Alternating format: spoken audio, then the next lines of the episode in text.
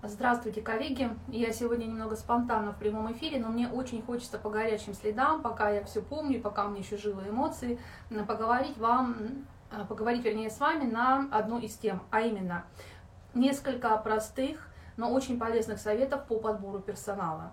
Потому что сейчас этот вопрос снова становится актуальным. Актуальным в том плане, что многие переходят на удаленку, некоторые сотрудники увольняются, мы нанимаем новых других сотрудников. И вот сегодня буквально у меня состоялась беседа с двумя собственниками бизнеса. Ребята просто замечательные. И в ходе этой беседы они посетовали на то, что вот уже почти полгода не могут подобрать руководителя отдела продаж. Они заключили договор, и на аутсорсе им подбирает э, кандидатов на эту должность э, HR-менеджер. Но получается так, что сколько бы он кандидатов им не приводил, никто не подходит. В чем дело? Просто оказалось, что причина настолько банальная. Они подходят почему? Потому что либо это люди э, более высокого топового уровня, которые на должность начальника отдела продаж не пойдут, для них это будет очень низкая должность. Либо это люди не совсем компетентны и не дотягивают до должности, но никак не могут, не могут найти золотую середину. Ну, прям вот удивительный такой момент, парадокс. Первое, что я спросила у них, а вы сами прописали, какой вам сотрудник нужен? У вас есть четко прописанная э, бумага, на которой вы э, все свои требования к сотруднику изложили, к его компетенциям, к его возможностям, ребята мне сказали, да у нас, в принципе, все это есть в голове, мы, мы и так знаем, кто нам нужен. Окей, вы знаете, кто вам нужен. Но ваш HR не знает, он в вашу голову не войдет. Он ищет кандидатов. Э, э, вы определили, значит, что это должен быть человек с коммерческим складом ума. И все. А что значит коммерческий склад ума? Это тоже непонятная такая категория. Поэтому для того, чтобы не попасть в просак, чтобы не искать сотрудников по полгода, а первый мой совет. Вы обязательно, как собственник, должны прописать портрет своего сотрудника. Почему я на этом настаиваю?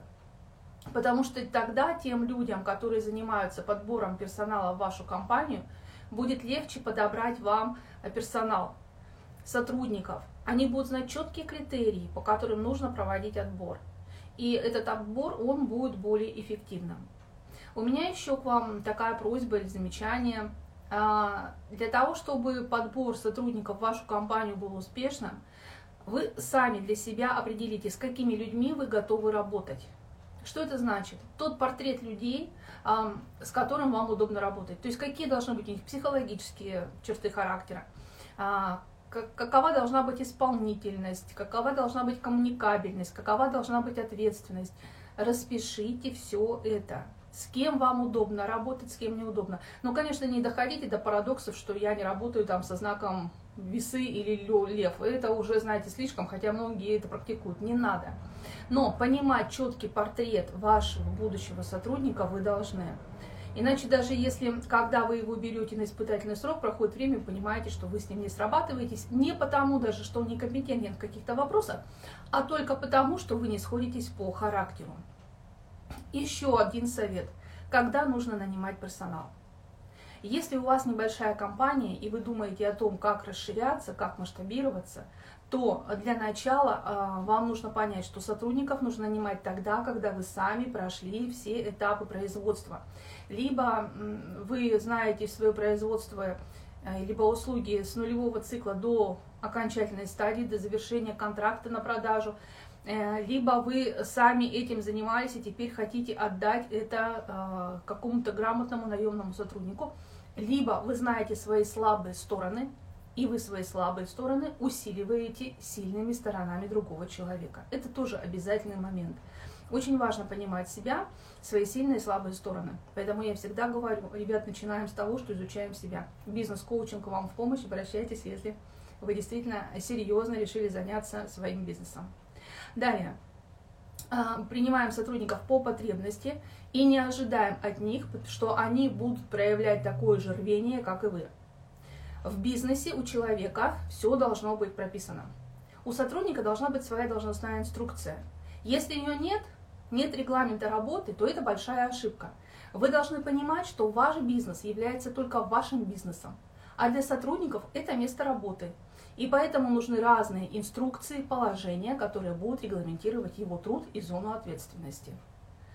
Вот почему многие сотрудники сейчас, особенно когда устраиваются на работу, они сразу спрашивают, а что я буду делать? Потому что история э, наемного труда в России такова, что у нас один сотрудник э, выполняет множество не связанных с его работой функций и быстро выгорает, теряет интерес и просто уходит. Это один из, э, одна из причин, вернее, текучки кадров на многих предприятиях э, в данный момент. Поэтому Лучше меньше, как говорится, да, лучше, но качественнее. Пусть у сотрудника будет не такой большой объем работы, но это будет именно его объем работы, и он будет выполнять качественно. Далее, а, про типологию мы сказали, где искать сотрудников. А, все ресурсы используйте. Размещайте вакансии там, в газетах, на специальных сайтах, просматривайте анкеты потенциальных сотрудников. Даже в социальных сетях очень много сейчас групп «Работа», «Работай», где люди ищут работу, поэтому э, все абсолютно источники используем, абсолютно все. Ну и даже не внушаемся тем, чтобы переманить квалифицированных сотрудников у своих конкурентов, при условии, что вы готовы предоставить ему определенные преимущества или преференции. Главное вам создать поток соискателей, из которых можно сделать реальный выбор. И этот поток должен быть достаточно серьезным, не менее пяти кандидатов в день, тогда вы действительно сможете выбрать достойного человека. Как общаться с кандидатом? Вы знаете, э, я бы вам советовала общаться лично. Да, на каком-то этапе а, отбор делает специалист по кадрам. Но пропускать через какие-то кальки или тесты, или непонятные задания, о чем у нас сейчас очень много, кстати, пишут на LinkedIn, вот эти вот все у HR, которые просто ну, заполнены всякими ненужными анкетами, мы какую-то психологию изучаем. Есть психология одна, психология ведения бизнеса и психология совместимости с сотрудниками, работы, совместной работы с сотрудниками, психология управления. Другой психологии здесь быть просто не должно. И на эту тему уже у нас все соцсети и весь интернет пестрит разными смешными и иногда глупыми историями. Еще раз говорю, пропускайте сотрудников через себя. При этом на собеседовании с сотрудником не пытайтесь изобразить из себя лучшую версию себя, а, потому что не только вы оцениваете кандидата, но и кандидат оценивает вас. И чтобы в дальнейшем было меньше разочарований, Обозначьте сразу, кто вы такой, что вы себя представляете, какие требования к сотрудникам вы выдвигаете, как выстраиваете взаимоотношения с подчиненными и какие надежды на них возлагаете. Ну и, конечно же, как требуете выполнять поручения. Это очень важно. Далее, конечно же, вы должны установить свои правила игры. Как сотрудники новые, так и сотрудники со стажем должны четко понимать, что есть определенные границы, границы взаимоотношений, границы э, исполнения своих обязанностей и те рамки, за которые нельзя выходить. Эти важные правила вы тоже устанавливаете. Тем самым вы избегаете ситуации, при которой руководитель выдвигает одни требования, а сотрудник понимает э, другое, а на деле получается третье. Озвучиваем правила и повторяем их, потому что даже самое простое озвучивание, оно имеет очень большой эффект. Далее. А, посмотрите на себя со стороны критически. А подходите ли вы сотруднику? Да, не удивляйтесь, но совет у меня такой. Посмотрите на себя, подходите ли вы тому сотруднику, которого вы приглашаете. Ответьте самому себе на вопрос, есть ли четкая инструкция для этого сотрудника. Потому что, согласно из статистики, о чем я уже говорила выше, одна из причин уход людей, ухода людей – это как раз миссия универсального солдата на работе. Сотрудник должен выполнять четкие определенные функции. Дальше. Посмотрите, хватает ли вашему сотруднику полномочий для действий, для достижения результатов. Или вы одной рукой даете полномочия, а второй рукой забираете. То есть по каждому поводу, по каждому чиху сотрудник должен бежать к вам. Дайте ему полномочия, за которые он несет ответственность. И за которые вы, конечно же, будете э, с него спрашивать. Но полномочия должны быть. Ну и третье, какова система вознаграждения за достижения? Или все у вас воспринимается как должное, и любое достижение рассматривается как обязанность.